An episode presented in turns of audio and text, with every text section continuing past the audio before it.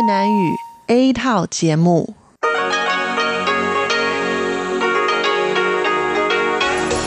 Đây là Đài Phát thanh Quốc tế Đài Loan RTI.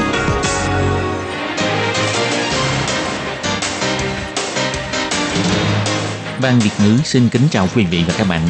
Đây là chương trình Việt ngữ Đài Phát thanh RTI được truyền đi từ Đài Loan.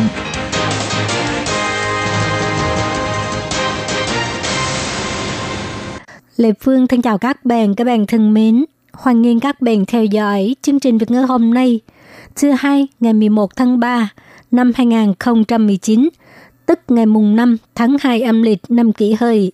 Chương trình Việt ngữ hôm nay sẽ đem đến với các bạn các nội dung như sau. Trước hết là phần tin thời sự của Đài Loan, kế tiếp là bài chuyên đề, sau đó là các chuyên mục tiếng hoa cho mỗi ngày, tìm hiểu Đài Loan và điểm hẹn văn hóa. Nhưng trước tiên nhưng trước tiên, Lê Phương sẽ mời các bạn theo dõi phần tin thời sự của Đài Loan và trước hết là các mẫu tin tóm tắt.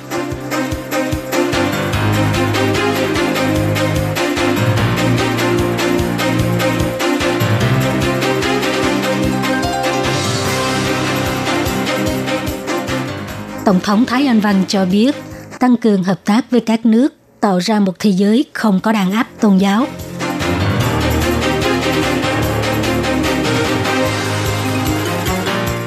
Tổng thống Thái Anh Văn cho biết, Hội nghị tự do tôn giáo Ấn Độ-Thái Bình Dương lần đầu tiên được tổ chức tại Đài Loan, thể hiện lên mối quan hệ đối tác vững chắc giữa Đài Loan và Mỹ.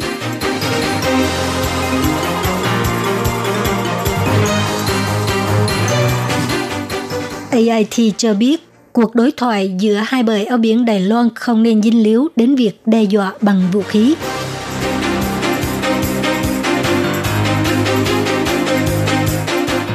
Tối ưu hóa cơ chế phụ đạo sinh viên các nước mục tiêu chính sách thứ năm mới. Bộ trưởng Bộ Giáo dục cho hay, chú trọng chất lượng hơn số lượng.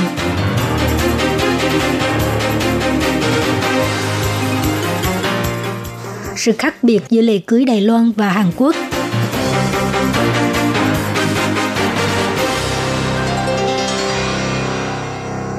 cuộc đối thoại xã hội dân sự về bảo vệ tự do tôn giáo ở khu vực Ấn Độ-Thái Bình Dương do Bộ Ngoại giao Đài Loan, Quỹ Dân chủ Đài Loan và Hiệp hội Mỹ tại Đài Loan, gọi tắt là AIT, đồng tổ chức, được diễn ra tại Đài Bắc ngày 11 tháng 3.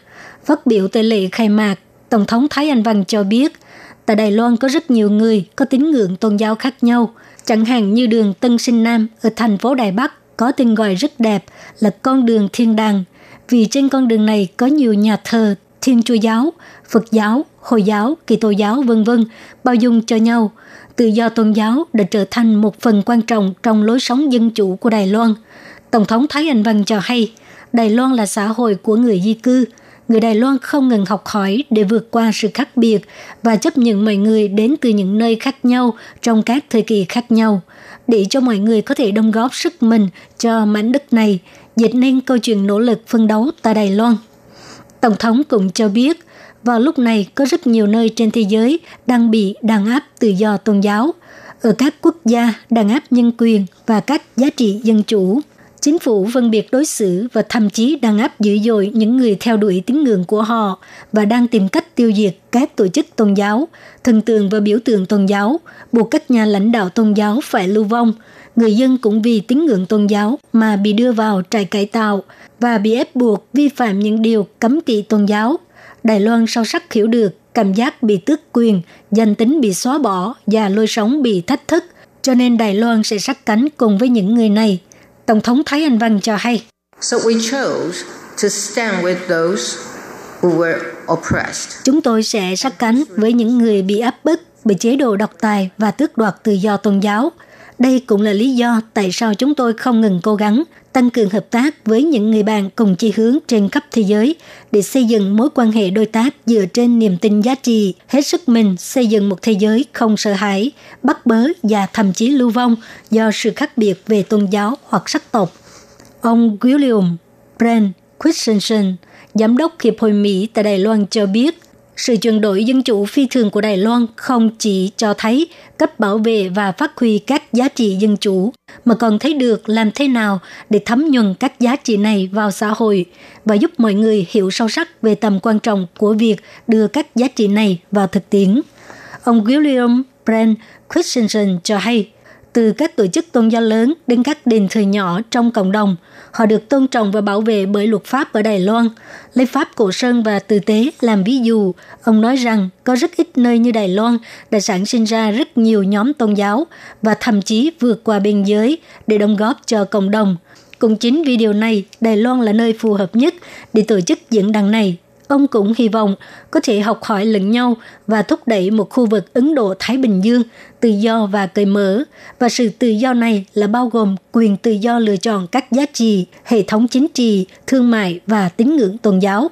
Ông William Brand Christensen chỉ ra, năm nay IIT sẽ tổ chức các hoạt động trong năm để chúc mừng luật quan hệ Đài Loan đã được thực thi 40 năm và diễn đàn này chính là sự biểu hiện cụ thể của giá trị cộng hưởng giữa hai bên – Ông William Brand Christensen cho biết.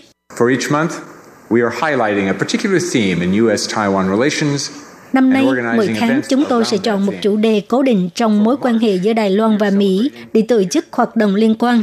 Chủ đề của tháng 3 này là giá trị cộng hưởng và diễn đàn hôm nay chính là một cột mốc quan trọng trong tháng giá trị cộng hưởng này.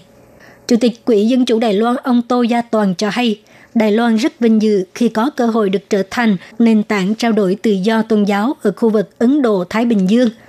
Đài Loan là một quốc gia rất chú trọng tự do, nhân quyền, dân chủ, đồng thời cũng rất tích cực bảo vệ hòa bình, ổn định khu vực. Đài Loan sẵn sàng đóng góp kinh nghiệm và sức mạnh cho thế giới, và cuộc đối thoại về tự do tôn giáo này là để khơi dậy sự chú trọng của cộng đồng quốc tế đối với tự do tôn giáo. Chiều ngày 11 tháng 3, Tổng thống Thái Anh Văn tiếp kiến ông Sam Proudbet, đại sứ lưu động về tự do tôn giáo quốc tế của Mỹ đến Đài Loan để dự diễn đàn đối thoại xã hội dân sự về bảo vệ tự do tôn giáo ở khu Ấn Độ-Thái Bình Dương. Tổng thống cho biết bà rất vui khi có cơ hội gặp gỡ, trao đổi với ông Sam Proudbet tại phủ Tổng thống. Bà cũng thay mặt nhân dân Đài Loan hoan nghênh ông đến thăm Đài Loan.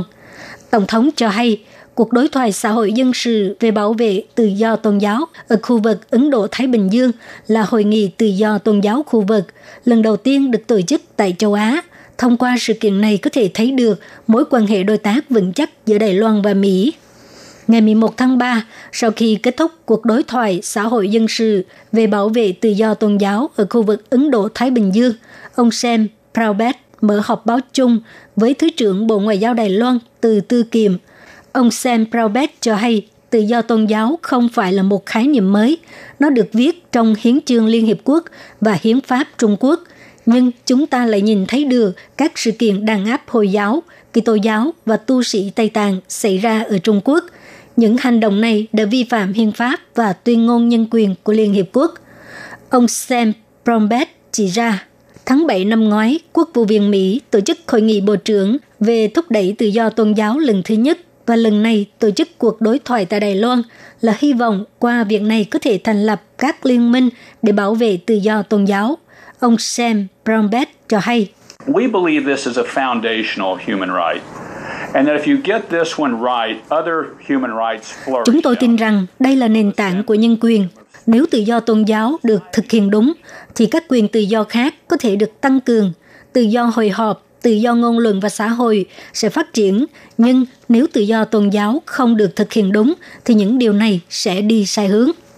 Ông Sam ca ngợi những thành tựu của Đài Loan trong mặt thúc đẩy tự do tôn giáo.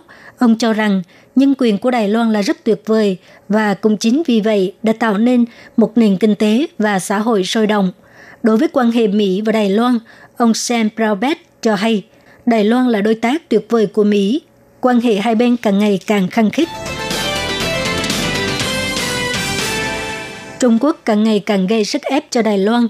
Gần đây trong bài phát biểu tại lễ kỷ niệm 40 năm thư gửi đồng bào Đài Loan, Chủ tịch Trung Quốc Tập Cận Bình đề cập đến trên cơ sở nguyên tắc một Trung Quốc, chúng ta sẽ đạt được sự đồng thuận hai bờ eo biển là thuộc một Trung Quốc, cùng nhau nỗ lực tìm kiếm sự đồng thuận 1992 để thống nhất quốc gia về thỏa thuận chung năm 1992 có phải là tiền đề cần thiết để hai bờ eo biển Đài Loan đối thoại hay không? Ngày 11 tháng 3, trong buổi phỏng vấn tại đài phát thanh, phát ngôn viên của Hiệp hội Mỹ tại Đài Loan, Amanda Menser cho hay. Uh, that said, we don't have a particular position on the 92 consensus or really on any other specific.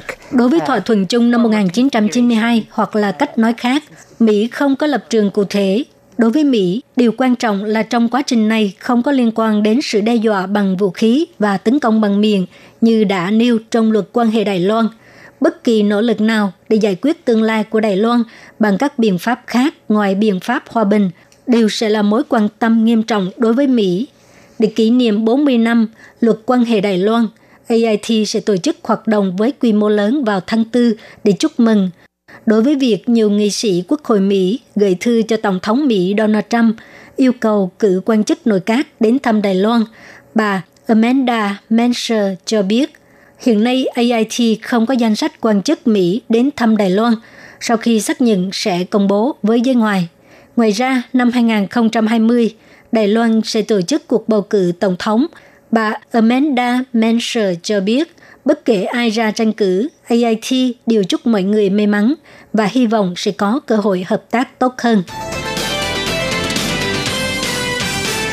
Ngày 11 tháng 3, Ủy ban Giáo dục và Văn hóa của Viện Lập pháp mời Bộ trưởng Bộ Giáo dục Phan Văn Trung báo cáo tình hình hiện nay.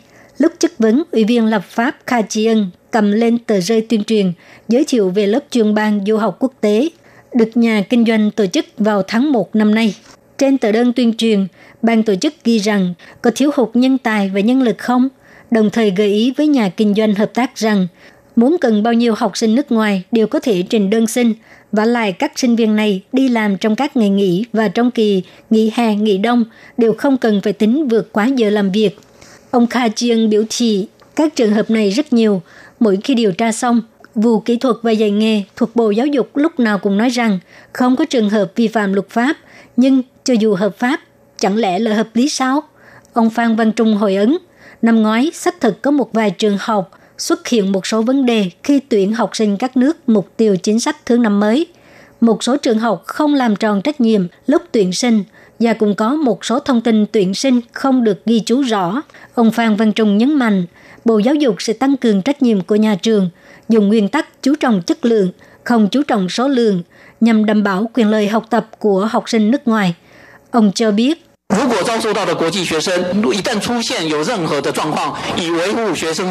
nếu tuyển sinh viên quốc tế, một khi xảy ra bất cứ tình huống nào, bảo vệ quyền lợi học tập của học sinh là ưu tiên hàng đầu. Thứ hai, nếu có liên quan đến nhà trường, sau khi tìm hiểu kỹ, tôi sẽ xử phạt nặng. Thứ ba, chiêu sinh là trách nhiệm của nhà trường, không phải bổ sung số lượng học sinh. Vì vậy, trong trường hợp này, ngày 7 tháng 3 vừa rồi, tôi đã đặc biệt nhờ ông Lưu Chinh Thứ đích thân mời những người phụ trách ban tuyển sinh viên quốc tế của các trường học giải quyết rõ ràng về những vụ việc này.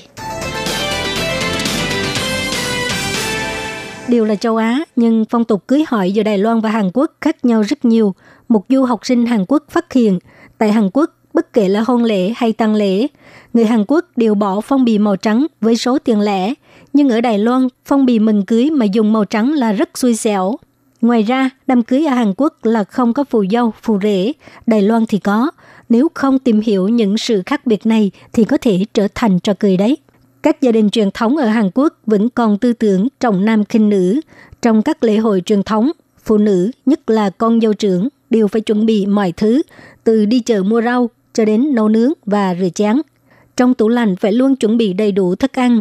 Nếu ngày thường tủ lạnh không có gì, nồi cơm không có cơm, thì người con dâu phải mệt rồi đấy. Tuy mấy năm gần đây, xã hội cởi mở hơn, ít có vấn đề như vậy, nhưng chúng ta hãy nghe câu nói này. May mà tôi không gả cho người Hàn Quốc. Phong tục cưới hỏi giữa Đài Loan và Hàn Quốc khác nhau rất nhiều. Trước khi thành lập gia đình, phải tìm hiểu trước để khỏi ngỡ ngàng.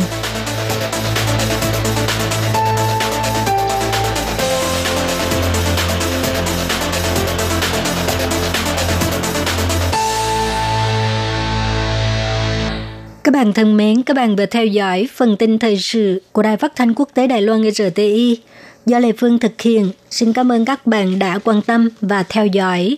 Lê Phương xin hẹn gặp lại các bạn vào tuần sau cũng trong giờ này.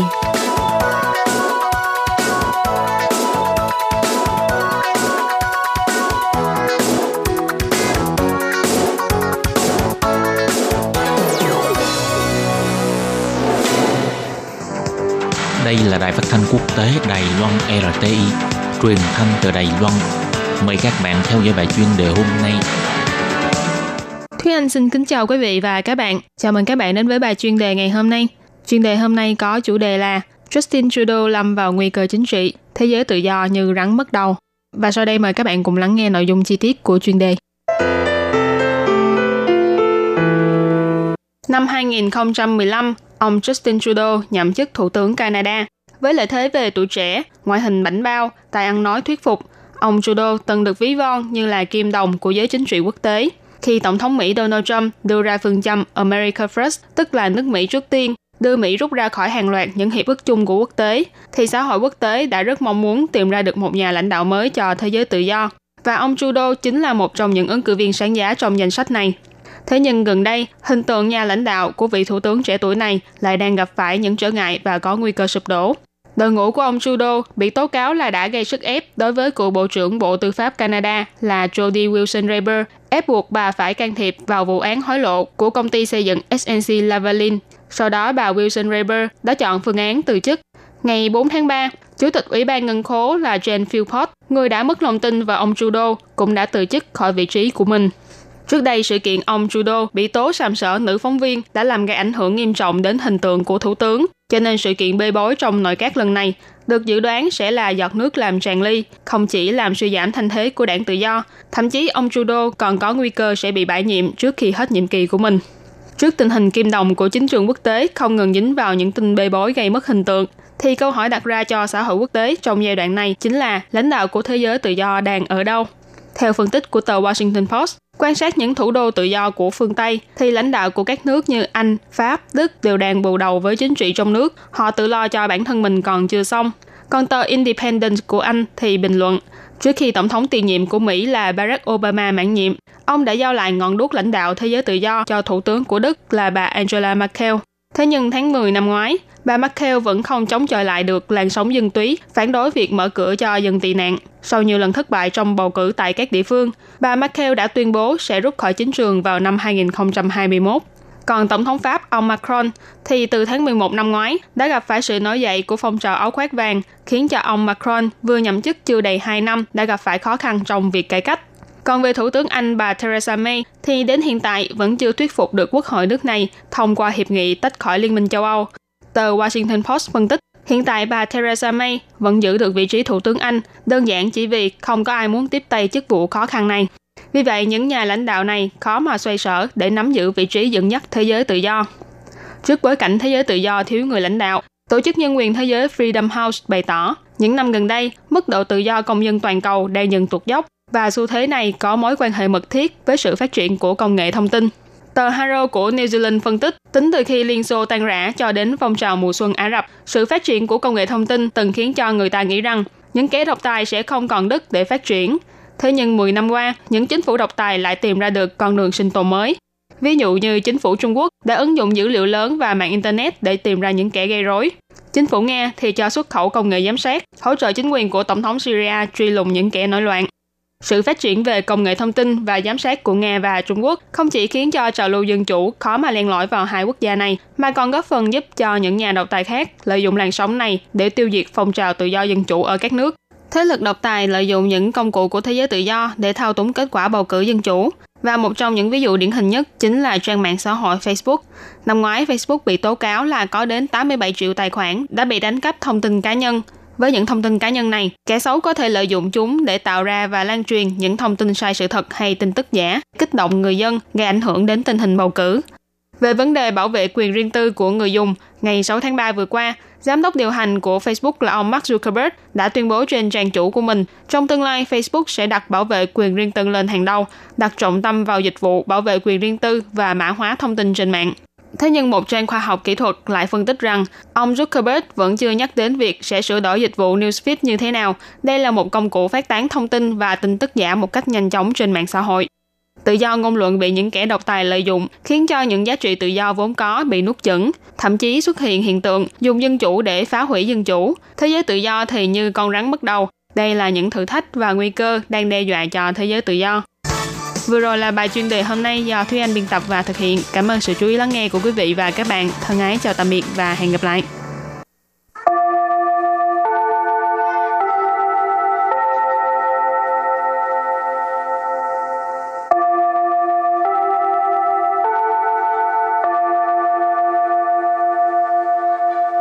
Xin mời quý vị và các bạn đến với chuyên mục Tiếng Hoa cho mỗi ngày do Lệ Phương và Thúy Anh cùng thực hiện.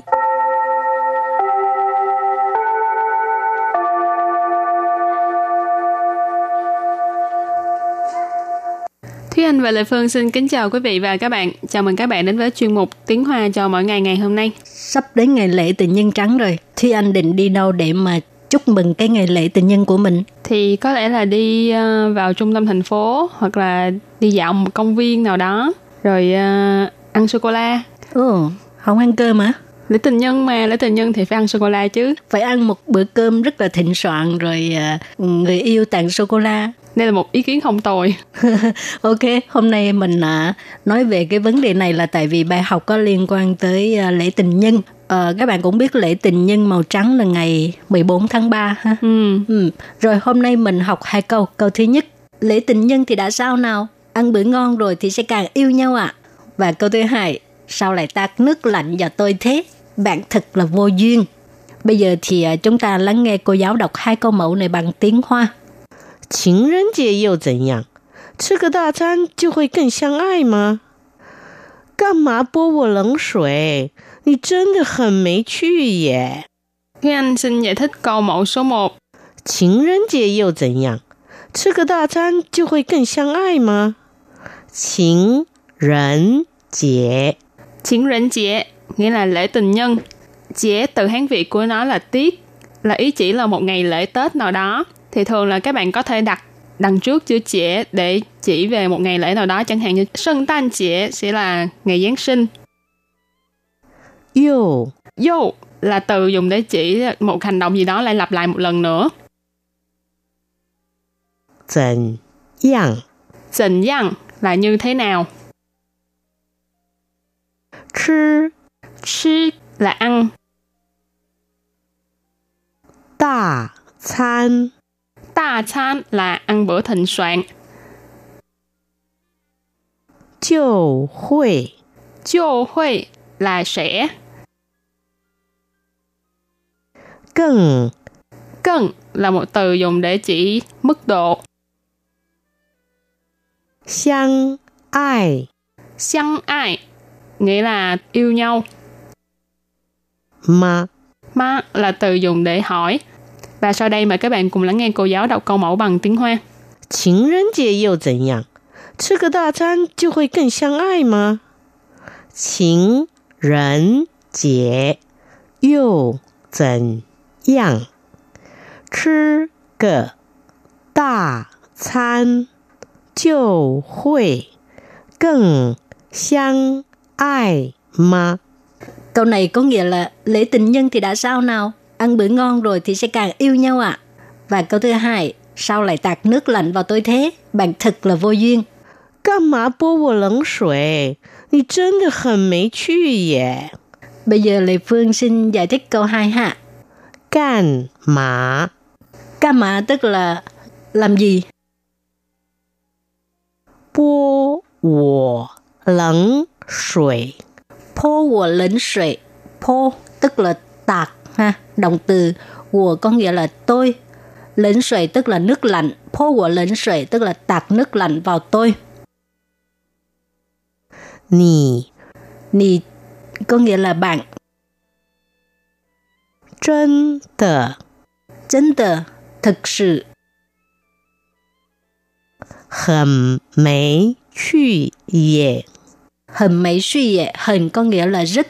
Mấy suy tức là không có thú vị. Thú vị tức là dầu suy. Là mấy suy tức là không có thú vị. Nhưng ở đây mình xin dịch là vô duyên. 耶 Yeah, cái này là ngữ khí từ ha. Nì chân tờ hình mấy suy ấy, bạn thực sự là vô duyên. Và sau đây chúng ta lắng nghe cô giáo đọc câu mẫu này bằng tiếng Hoa nhé. 干嘛泼我冷水？你真的很没趣耶！干嘛泼我冷 水，你真的很没趣耶。Câu vừa rồi là sao lại tạt nước lạnh vào tôi thế bạn thật là vô duyên. Và sau đây chúng ta hãy cùng đến với phần từ vựng mở rộng.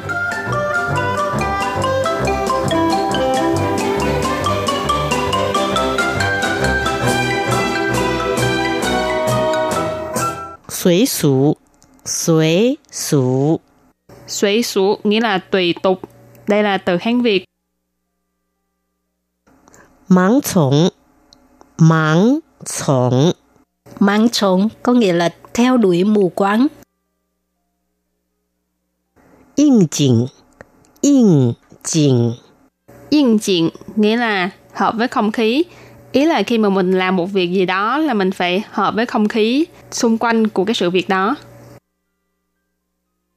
俗气，俗气， Xú xì có nghĩa là quê mùa. Và sau đây chúng ta cùng đặt câu với những từ vựng mở rộng này. Từ đầu tiên là suy sú, nghĩa là tùy tục. 这里每个人都这么做，这叫做入境随俗。这里每个人都这么做，这叫做入境随俗。Câu này có nghĩa là ở đây mọi người đều làm như vậy. Thế này gọi là nhập gia thì tùy tục. Chơ lì nghĩa là ở đây, mày cơ rỉnh, mỗi người. Tô là đều. Chơ mờ chua, chua là làm. Chơ mờ là như vậy, cho nên chơ mờ chua là làm như vậy. Chơ, từ chơ này mình dịch là điều này. Giao chua, giao là gọi. Cho nên giao chua mình dịch là gọi là ru chinh suy sú. Hồi nãy mình cũng có nhắc đến cái cụm từ này là nhập gia tùy tục Nhưng mà chữ ru chinh các bạn cũng có thể thường xuyên nghe đó là nhập cảnh. Nhưng mà khi mà mình dịch sang tiếng Việt thì mình dùng từ nhập gia tùy tục chứ không phải là nhập cảnh tùy tục. Và bây giờ xin đặt câu cho từ tiếp theo. Máng trống có nghĩa là theo đuổi mù quáng ha. 有些事情很值得去追求，但千万不可以盲从。有些事情很值得去追求，但 千万不可以盲从。Có nghĩa là có những việc rất đáng để mình theo đuổi, nhưng tuyệt đối không được mù quáng. Dầu xe sự xịn có nghĩa là có những sự việc, có những việc. À, cái này dầu xe tức là có một số ha. Sự xịn tức là việc. Hình chữ tờ tức là rất xứng đáng ha. Chữ tờ xứng đáng. Truy truy chiếu. Truy chiếu có nghĩa là theo đuổi. Tàn tức là nhưng, nhưng mà.千万 có nghĩa là tuyệt đối. Bu khởi ý, không được. Mãn trộn là theo đuổi mù quáng. Và đặt câu với từ kế tiếp, yên chỉnh nghĩa là hợp với không khí. 过年前，他的家里布置了许多应景的春联和花盆。过年前，他在家里布置了许多应景的春联和花盆。Câu này có nghĩa là trước Tết, trong nhà anh ta đã bố trí rất là nhiều những câu đối liễn và chậu hoa để hợp với không khí. Qua niệm nghĩa là, ý chỉ là ngày Tết. Chén tức là chén có nghĩa là trước khi một sự việc gì đó xảy ra đặt sau danh từ. Cho nên qua niệm chén nghĩa là trước Tết. Tha tại gia lì ở trong nhà anh ta. Gia lì nghĩa là ở trong nhà. Tha tại gia lì là anh ta ở trong nhà mình. Bù trì nghĩa là bố trí hoặc là sắp đặt. Xù tố nghĩa là rất nhiều. Yên chỉnh mình có giải thích là hợp với không khí. Xuân liễn nghĩa là câu đối liễn, hoa phẫn nghĩa là chậu hoa hoặc là chậu cây cảnh. Cho nên câu này ghép lại hoàn chỉnh thì mình dịch là trước Tết, trong nhà anh ta đã bố trí rất nhiều những câu đối liễn và chậu cây cảnh để hợp với không khí. Và đặt câu cho từ cuối cùng, xú xì, tức là quê mùa ha. Chê chê y phú thay xú xì lợ, chiếu chiếu nì, bia dạy choan lợ. Chê chê y phú thay xú xì lợ, chiếu chiếu nì, bia dạy choan lợ. Có nghĩa là chiếc áo này. Quê mùa quá. Làm ơn đừng có mặc nữa. Chơi chơi y phục tức là cái uh, quần áo này hoặc là chiếc áo này ha. Thay xú xì là tức là quê mùa quá. Xíu xíu này có nghĩa là tôi van xin bạn ha. Mà ở đây mình cũng có thể nói là làm ơn đi. Bía chai tron là bía tức là bú giao có nghĩa là đừng. Chai là nữa ha. Tron có nghĩa là mặc. Bía chai tron là đừng có mặc nữa. Các bạn thân mến, bài học tiếng Hoa hôm nay đến đây xin tạm chấm dứt. Cảm ơn các bạn đã đón nghe. Bye bye. Bye bye.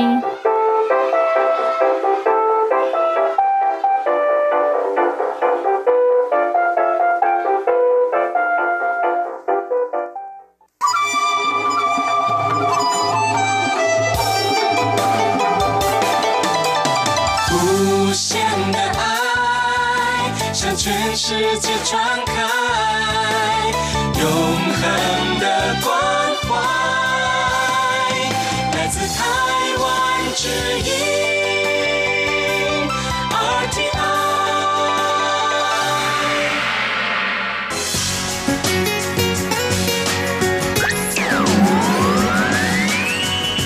đang đón nghe chương trình Việt ngữ Đài RTI truyền thanh từ Đài Loan.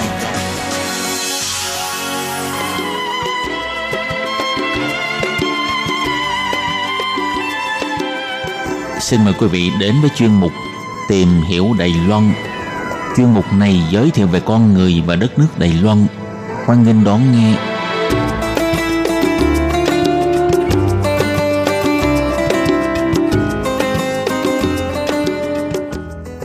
Phương Nam xin kính chào quý vị và các bạn. Chào mừng các bạn đến với chương trình Tìm hiểu Đài Loan của tuần này. Và tuần này Phương Nam muốn mang đến cho các bạn một nội dung mà giới trẻ rất yêu thích, đó chính là thể thao điện tử tại Đài Loan. Kính mong các bạn lắng nghe.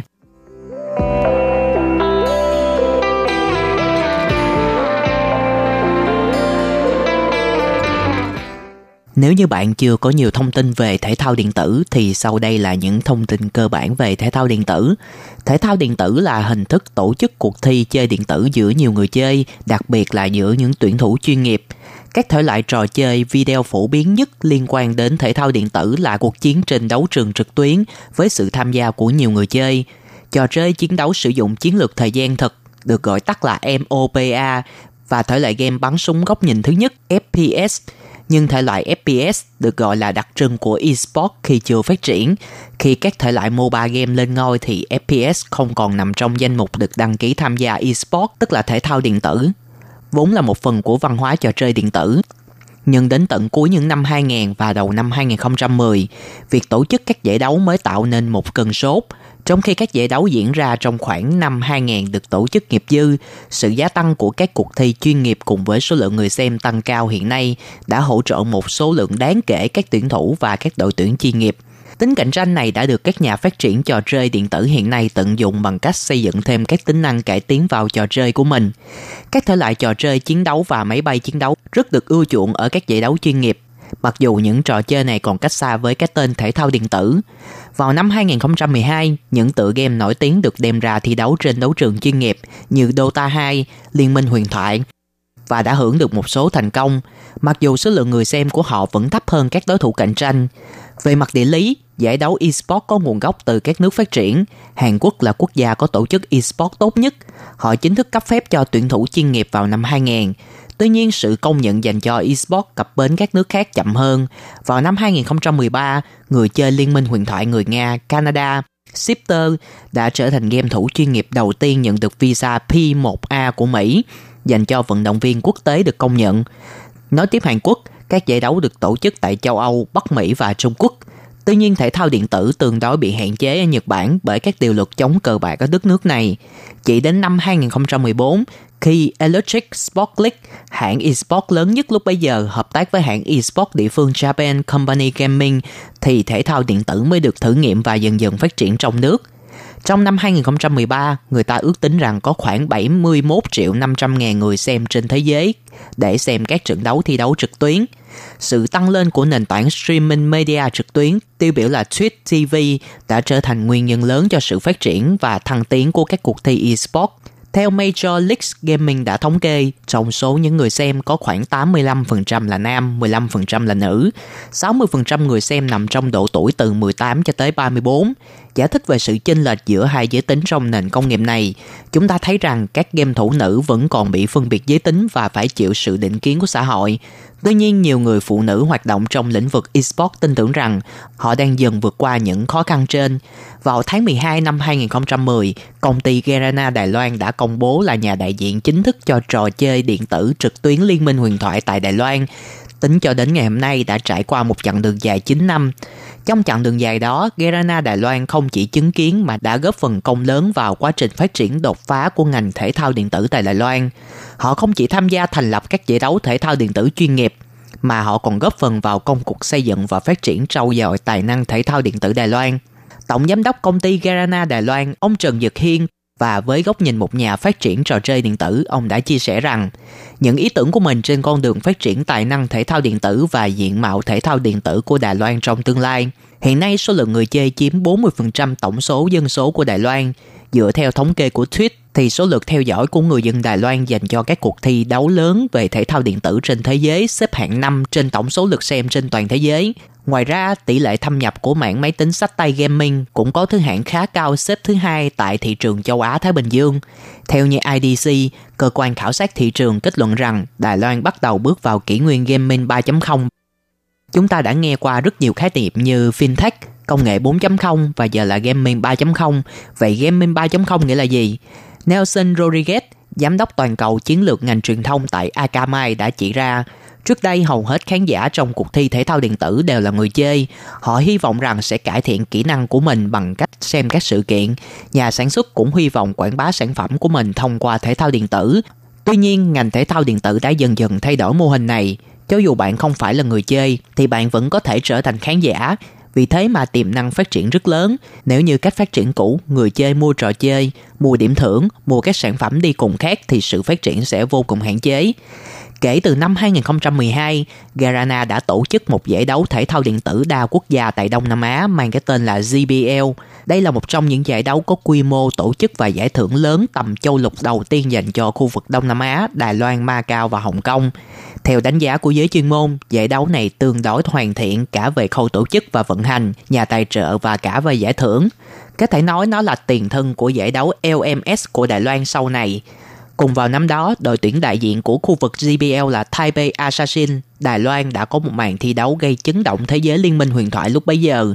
Họ đến với giải đấu trong tâm thế của một người lót đường khi hầu hết các khu vực trên thế giới đều đã đào tạo cho mình những đội tuyển liên minh huyền thoại rất chuyên nghiệp, có thể kể đến như Azubu Fox, đại diện của Hàn Quốc, Team Solomid, đội tuyển giàu truyền thống nhất của thể thao điện tử Mỹ.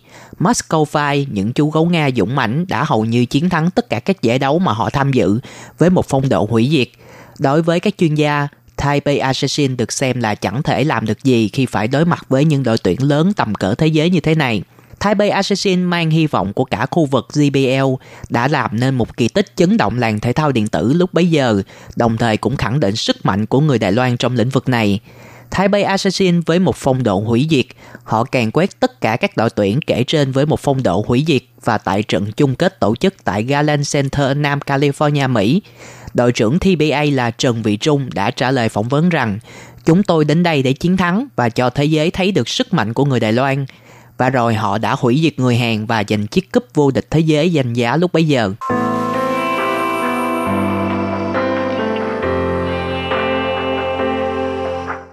Vào thời điểm đó, ngành thể thao điện tử chỉ đang trong giai đoạn phát triển tại Đài Loan.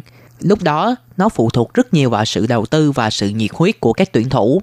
Gerana đã bước vào như một người sản xuất và phát triển trò chơi. Ngay từ đầu, họ đã tách biệt rất rõ ràng về mảng sản xuất trò chơi và tổ chức các giải đấu thể thao lớn. Ông Trần Nhật Hiên kể rằng, vào khoảng thời gian đầu mới thành lập, chúng tôi đã tách công ty ra làm hai nhóm chính là nhóm phát triển vận hành trò chơi và nhóm tổ chức giải đấu. Nhân viên của hai nhóm này hoàn toàn tách biệt nhau và vận hành độc lập.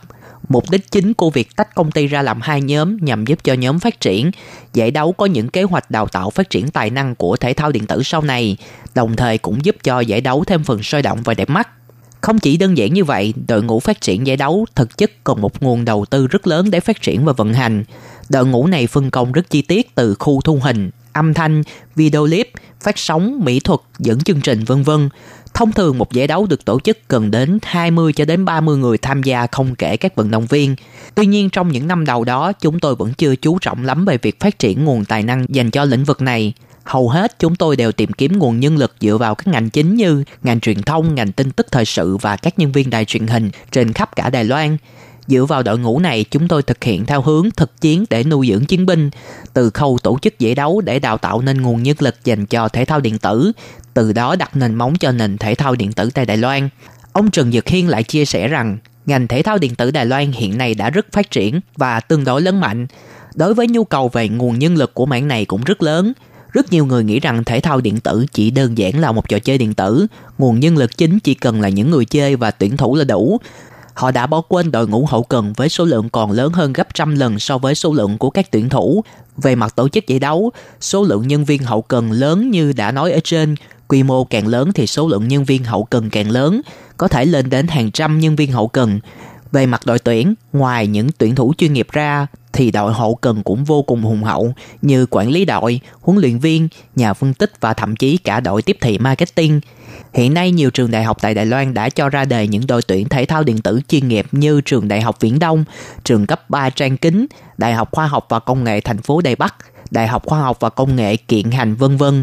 Về phân cứng, trường học sẽ hợp tác với các nhà sản xuất phần cứng lớn tại Đài Loan như Asus, Acer, MSI để xây dựng mô hình thể thao điện tử cho mình.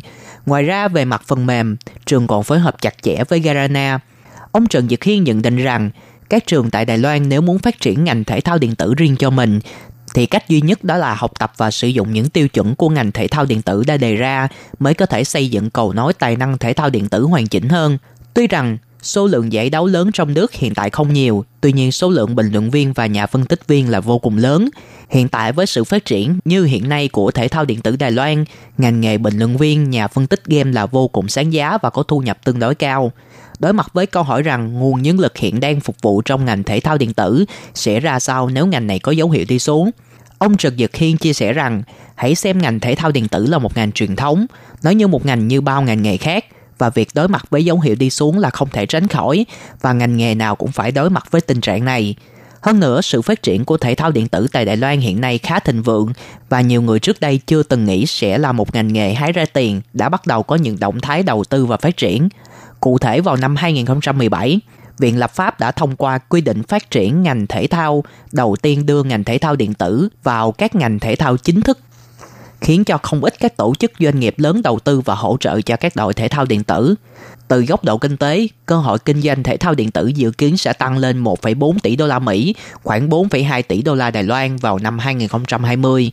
Khán giả thể thao điện tử dự kiến sẽ đạt 456 triệu người trong năm nay, đặc biệt là khu vực Đông Nam Á, sẽ là khu vực phát triển mạnh mẽ nhất – theo phân khúc máy tính sách tay dành cho thể thao điện tử, báo cáo khảo sát do Viện Nghiên cứu Thị trường GFK công bố có 5 nhãn hàng chiếm đa số phân khúc thị trường trên toàn thế giới, thì trong đó có 3 doanh nghiệp là doanh nghiệp của Đài Loan. Chúng ta phải kể đến như Asus, MSI, Acer hứa hẹn sẽ là đầu tàu cho phần cứng trên toàn thế giới. Nhưng chúng ta nhìn từ góc độ phần mềm và nguồn nhân lực thì lại khác. Hệ sinh thái ngành thể thao điện tử còn quá trẻ, vẫn còn nhiều cơ hội để cải thiện – Đài Loan có nguồn nhân lực vô cùng mạnh mẽ về mảng phát triển trò chơi và thiết kế mỹ thuật. Tuy nhiên hiện nay rất ít trò chơi do người Đài Loan phát triển và vận hành. Ông Hoàng Tuấn Nhân, tổng giám đốc của World Valley Entertainment chia sẻ rằng nền thể thao điện tử của Đài Loan cần rất nhiều nhà đầu tư tầm cỡ có như vậy thì đáy của kim tự tháp mới có thể vững chắc và phát triển các bước tiếp theo. Do đó, Wolf Valley Entertainment đã cho ra mắt kênh truyền hình đầu tiên lấy thể thao điện tử làm cốt lõi để tiếp cận với những người Đài Loan thuộc nhóm tuổi rộng hơn để thu hút họ tham gia vào thể thao điện tử, phổ biến thể thao điện tử với mọi nhà, đồng thời phát triển thể thao điện tử tại Đài Loan. Khi thể thao điện tử trở thành một ngành công nghiệp thật sự, điều kiện để đầu tư và phát triển trong ngành nghề này sẽ rõ ràng hơn bao giờ hết sẽ không chỉ có những người nhiệt huyết mà nó đòi hỏi sự chuyên nghiệp ví dụ như ngày trước những chuyên viên phân tích và nghiên cứu đều đến từ các ngành nghề như phóng viên, phát thanh viên vân vân. Nhưng khi ngành thể thao điện tử đã phát triển mạnh mẽ, nó đòi hỏi nhân viên phân tích và nghiên cứu cần phải có sự hiểu biết sâu rộng về trò chơi. Có như vậy thì họ mới có thể truyền tải nội dung sống động và chính xác nhất đến với khán giả theo dõi.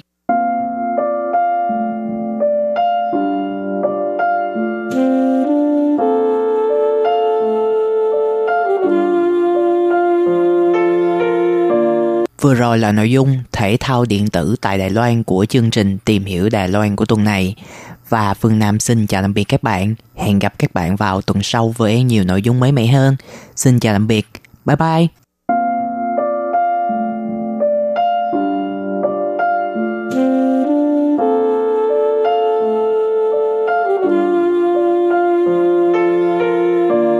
Quý vị và các bạn thân mến, xin mời quý vị truy cập vào trang web Đài e RTI để đón nghe chương trình phát thanh tiếng Việt. Www.rti.org.tvk e e hoặc là vietnamese.rti.org.tvk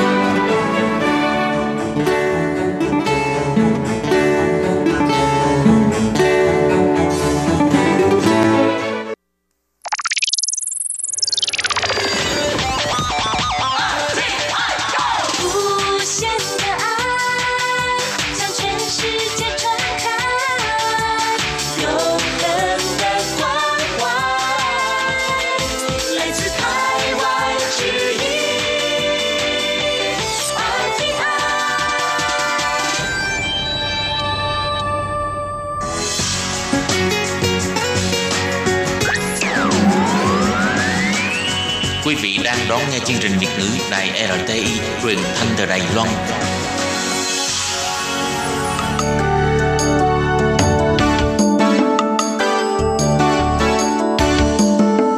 Chào mừng quý vị đến với chương mục Điểm hẹn văn hóa do Khiết Nhi phụ trách.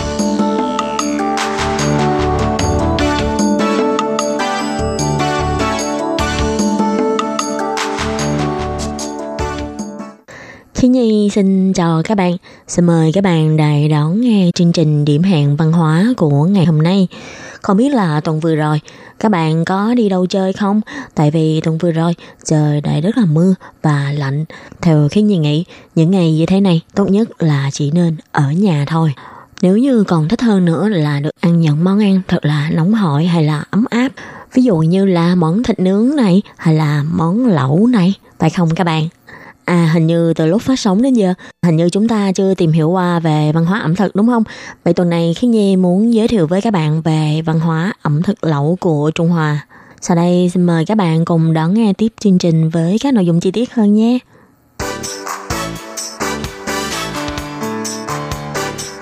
Các bạn biết không, thật ra món lẩu đã có một cái nguồn gốc từ rất là lâu.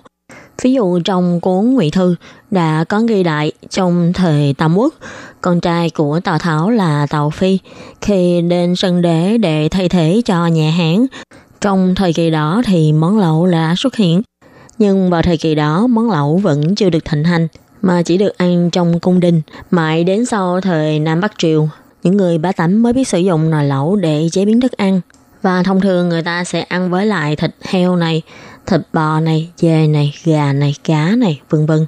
Và cùng với sự phát triển của văn hóa và kinh tế, các phương pháp chế biến lẩu cũng trở nên ngày càng phong phú và đa dạng hơn. Đến thời kỳ Bắc Tống, trong các tủ quán ở Khai Phong Biển Kinh, vào mùa đông đã có bán các món lẩu ở trong cửa tiệm. Và đến đời nhà Thanh, món lẩu đã trở thành món ngon trong cung đình vào những ngày đông lạnh giá. Đặc biệt là đến cuối đời nhà Thành trở đi, toàn Trung Quốc đã có mấy chục món lẩu khác nhau, mỗi món đều có đặc sắc riêng. Và giai thoại về lẩu mà nhiều người biết nhất có lẽ nó chính là món bát hà cổng của ông Lâm Hồng viết trong cuốn Sơn Gia Thành Cổng. Tuyên truyền rằng đợt đó ông đi du lịch tại núi Vũ Di, lúc đó ông đến thăm ẩn sĩ chí Trị Sư, lúc đó lại đang lúc mùa đông, tuyết rơi, đất lạnh và ông bắt được một chú thỏ hoang. Chỉ là ông không biết sẽ nấu như thế nào khi ở một cái cảnh giả ngoại, không có nhiều công cụ cũng như không có nhiều nguyên vật liệu để có thể hỗ trợ thêm. Và ông chí Trị Sư chỉ ông phương pháp là bắt nồi lên, nấu nước, còn thịt thỏ thì được thái mỏng, đợi khi nước sôi thì bỏ thịt thỏ vào nồi trụng và ăn cùng với nước chấm được pha với rượu, mứt tương và tiêu. Và lúc này, vì đúc trời xế chiều, vậy vào lúc mùa đông, ông Lâm Hồng đang đứt đói. Ông liên tục dùng rũa đảo qua đảo lại trong nồi để cho thịt màu chín hơn và ông thấy miếng thịt thỏ màu đỏ thoát ẩn thoát hiện giữa nồi nước lẩu. Ông nhìn trông cứ như là áng mây chiều ở cuối chân trời, mà người ta nói chẳng sai. Nhà văn, nhà thơ thì đúng là có một trí tưởng tượng lúc nào cũng phong phú. Và ông chỉ nhìn một nồi lẩu rất là đơn giản này, mà ông có thể tưởng tượng như mình đang xua án mây chiều ở cuối chân trời và ông nghĩ ra một cái tên rất là mỹ miều cho món lẩu này gọi là bát hà cống. Bát có nghĩa là xu, là lùa, hà đó là vạn hà, đó là chỉ án mây chiều hay là những đám mây có màu sắc rất đẹp vào cuối ngày. Cống là cống nạp hay cống hiến. Vào thời cổ đại, tất cả các loài thịt đều được nuôi thả hay là những loài thịt đến từ thiên nhiên. Vì thế, nó như là một món quà hay những loại thực phẩm mà ông trời đã ban cho con người cho nên tất cả các món đằng sau, con người ta đều thích thêm một chữ cống để bày tỏ sự tôn trọng đối với loại thực phẩm đó. Đây là nguồn gốc của món ăn bát hà cống. Đó là một món ăn truyền thống nổi tiếng của tỉnh Hà Nam Trung Quốc, thuộc trường phái ẩm thực dự. Với cách làm khá ư là dễ dàng mà lại rất ngon lành này, ông tác giả của cuốn Sơn Gia Thành Cống, ông Lâm Hồng đã từng cảm thán là Cách làm này không những là dễ làm, đã vậy còn thêm thú vui quay quần bên nhau, rất ư là ấm áp. Khoảng 5-6 năm sau, khi ông đến kinh thành Lâm An, Một lần nữa, ông lại ngập lại món lẩu thịt thỏ này tại nhà một người bạn. Lúc này, ông đã viết một bài thơ để kỷ niệm. Trong thơ, ông đã viết như thế này.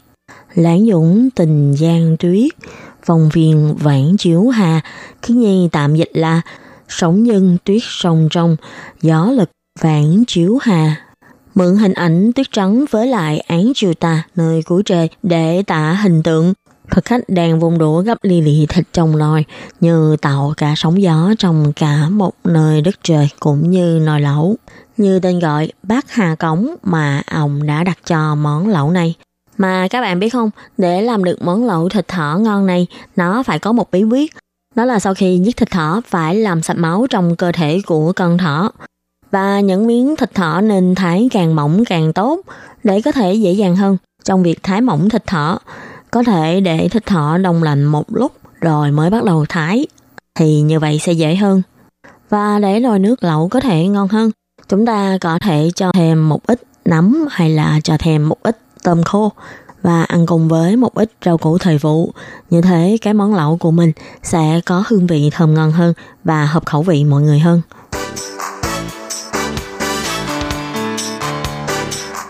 Trên đời này, cái gì cũng có hai mặt. Có người rất là thích món lẩu, đồng thời cũng sẽ có người cực kỳ ghét món lẩu. Đó là ông Viên Mai đời nhà Thanh. Ông Viên Mai là nhà văn đời nhà Thanh vào thời vua Càn Long.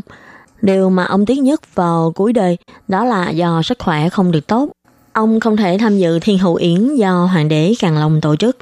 Nên khi tiễn đồng hương Ngô Tế Sương đi dự tiệc, ông đã tuyết nối bản thân và viết ra câu thơ Đường xa vô phước xây bồng lai. Nhưng thật ra, ông Viên Mai cũng không cần phải buồn đến thế đâu. Vì nếu ông mà tham gia bữa tiệc này, e rằng ông sẽ phải gặp cảnh mà ngồi bút ông từng viết là điều ông ghét nhất, đó là ăn món lẩu. Vì vua Càn Long là một người rất thích ăn lẩu.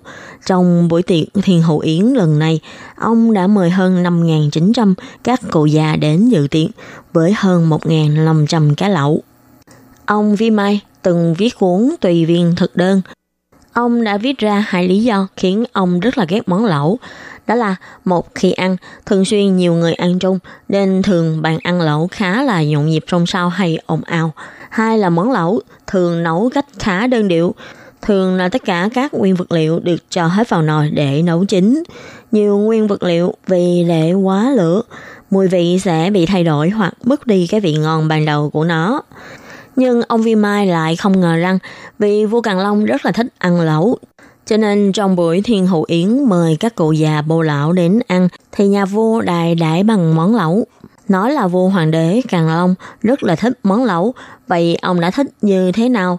Và có người là đẩy một thực đơn ngự thiện của ông vào năm thứ 54 Càn Long, tức năm 1789 làm ví dụ. Trong một năm này, ông đã ít nhất ăn hơn 200 bữa lẩu. Ví dụ như vào sáng mùa xuân, ông thích ăn món lẩu hầm cải chua và lẩu vịt nấu gừng nai. Mùa hè thì ông ăn lẩu vịt rừng và món lẩu canh vịt nấu sơn dược. Mùa thu, ông lại ăn món lẩu yến xào vịt nấu hành tiêu vào bữa cơm sáng. Các bạn không có nghe lầm nhé, là vào bữa cơm sáng ông là ăn lẩu rồi. Đến ngày đồng chí, ông ngon lành thưởng thức món lẩu thịt gà về với nấm mỡ. Vì thế, ở Viện Bảo tàng Cổ Cung Bắc Kinh ngày nay, còn có cái nồi nấu lẩu bằng bạc mà hồi xưa vua Càn Long dùng để ăn lẩu. Cho nên nếu bạn nào mà có cơ hội đi tham quan cố cung của Bắc Kinh cũng có thể đi kiểm chứng xem thật sự đúng là có một cái nồi nấu lẩu ở trong cố cung không nhé. Và khi Nhi nghe nói là dưới đáy của cái nồi đó còn in hằn rõ dấu vết của than lửa cho thấy vị vua này đúng là rất là thích ăn lẩu. Vậy các bạn có đi thì nhớ coi nhé. Và thêm một ghi chép nữa về vua Càn Long, đó là ông rất là thích ăn lẩu, nhưng mà đồng thời ông cũng thích ăn chung với mọi người. Và theo ghi chép của đời nhà Thanh để lại, ông thường mở tiệc mời tông thức cùng ăn lẩu, thỉnh thoảng lại mở yến tiệc 500 người, thường thì ăn thịt dê là chính, ngoài ngoài ra có các loại thịt rừng như thịt gà rừng hay thịt hưu, vân vân. Và các bạn đừng có nghĩ rằng chỉ có mỗi một ông vua Càn Long là thích ăn lẩu thôi. Ngoài ông vua này ra, đời nhà Thanh còn có rất là nhiều những vị nhân vật khác cũng rất là thích ăn món lẩu. Ví dụ như trong bữa tiệc mà ông Vi Mai không được tham dự đó, có 12 món phụ liệu dùng để bỏ vào món lẩu. Đó là thịt nai, gà cô, lưng hoẳng hay gà rừng miếng, thịt lợn rừng, vịt rừng, mực, cá tươi, rau mầm tươi, cần lá to hay là xăm liên xô, vân vân. Để thực khách sau khi ăn các món thịt cá xong thì có thể ăn một ít rau mầm tươi đói trong nước lẩu hay cũng có thể ăn cùng với lại các món thuốc bắc như là xăm liên xô để người ăn có thể bất ngán và đồng thời cũng chăm lo đến sức khỏe của người ăn. Và lúc nãy khi Nhi có nói là ngoài ông vua Càng Long ra, thực ra ở đời nhà Thanh còn có rất là nhiều nhân vật khác cũng rất là thích ăn món lẩu. Đó là thực đơn 12 món này được chép từ trong thực đơn trong bữa tiệc Thiên Hậu Yến của vua Khang Hy, tức là ông nội của vua Càng Long.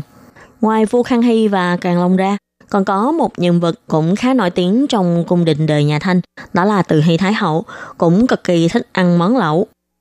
Trong cuốn những ghi chép nhỏ trong cung đình nhà Thanh của Dụ Dung Linh, đời nhà Thanh từng có nhắc đến một thực đơn, trong đó có hai món lẩu, một là món lẩu heo sữa bát bảo và món lẩu thịt dê hầm tương. Trong triển lãm Từ Hy Thái Hậu của Bảo tàng Cố Cung cũng có triển lãm một thực đơn của Từ Hy Thái Hậu từ ngày mùng 7 tháng 10 năm 1884. Trong đó cũng có hai món lẩu, một là món lẩu bát bảo heo sữa nói ở trên, hai là món lẩu về kim ngân. Sự yêu thích món lẩu của lão Phật gia hoàn toàn không thua gì so với vua Càng Long. Vì các món lẩu của cung đình nhà Thanh có nguyên liệu chủ yếu là thịt dê, nhưng do từ khi Thái Hậu tuổi con dê, Ngự Thiện Phòng rất lo lắng sẽ phạm hủy. Ngự Thiện Phòng làm sao mà dám để lão Phật gia tự ăn bản thân được. Nếu lão Phật gia không vui, điều đó chẳng phải là có thể bị mất mạng như chơi ư. Nên cuối cùng, chính từ Hy Thái Hậu đã đích thân hạ chỉ để Ngự Thiện Phòng dùng thịt hưu xạ, thịt gà rừng, cá ngừng gộp ba nguyên liệu của miền Đông Bắc cống vào cung để lập thành món lẩu tam vị phúc lộc thọ và lấy đó làm món lẩu chỉ định ăn vào lúc Tết, vừa có thể tránh bị kỵ hủy, vừa được ăn ngon. Ngoài ra từ Hy Thái Hậu còn có khá nhiều sáng kiến trong việc ăn lẩu. Ví dụ như món lẩu hoa cúc đã được nhiều người trong dân gian học theo. Trong ghi chép của thời bấy giờ, mùa đông ở Kinh Thành khá lạnh, bằng ăn tại các tủ lâu nhà hàng thường xuyên có người ăn các món lẩu. Đặc biệt là món lẩu hoa cúc rất được yêu thích vì lúc bấy giờ, phụ nữ không được phép ăn thịt bò nướng, nên mùa đông, khi đi ăn ở tủ lâu, chỉ có thể ngồi lẩu hoặc thịt dê. Nên mọi người đã học ăn món lẩu hoa cúc theo từ Hy Thái Hậu. Với lại ăn lẩu hoa cúc không những ăn ngon mà còn có thể thanh nhiệt và dưỡng da. Nên món lẩu này rất là được nữ giới ở Kinh Thành yêu thích. Và qua việc ăn lẩu này, chúng ta hình như có thể thấy được Từ Hy Thái Hậu là một người rất là biết cách để chăm sóc cho sức khỏe và sắc đẹp. Nãy giờ chúng ta cứ giới thiệu về lẩu hoa cúc. Vậy lẩu hoa cúc nấu như thế nào? Trước đây, lẩu hoa cúc nổi tiếng nhất là ở Đồng Hòa Đường của Bắc Bình. Tuyên truyền rằng nước súp trong món lẩu hoa cúc của Đồng Hòa Đường là dùng nước sườn hầm hảo hạng Nguyên liệu thì gồm thịt cá quế thái lát, tép sống, bao tử heo, cọt heo và hoa cúc, miếng hay mì chiên giòn. Thường thì các nguyên liệu khác sẽ được cho vào trước, rồi mới cho cánh hoa cúc vào, sau đó đậy nắp và nấu ít phút.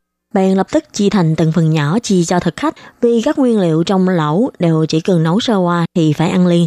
Sợ khách tự nấu sẽ bị quá lửa, thức ăn già rồi sẽ không còn vị ngon. Thường thì phải gặp khách quý đến thì Đồng Hòa Đương mới bưng món ăn trứng tiệm này ra. Có lẽ là do thời tiết lạnh nên việc ăn lẩu tại kinh thành Bắc Kinh hồi xưa, từ trong cung cho đến phố lớn gõ nhỏ, mọi người đều có chung một niềm yêu thích là ăn lẩu. Nội dung của chương trình hôm nay được chính trong cuốn sách Hoàng đế thích ăn gì. Các bạn thân mến, chương trình Điểm hẹn văn hóa do Khí Nhi biên tập và thực hiện của tuần này đến đây là kết thúc. Cảm ơn sự chú ý lắng nghe của quý vị và các bạn.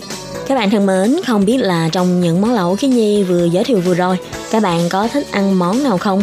Nếu các bạn có muốn làm thử cũng có thể Google để tìm cách làm và chúc các bạn thành công. Cảm ơn các bạn và hẹn gặp lại các bạn.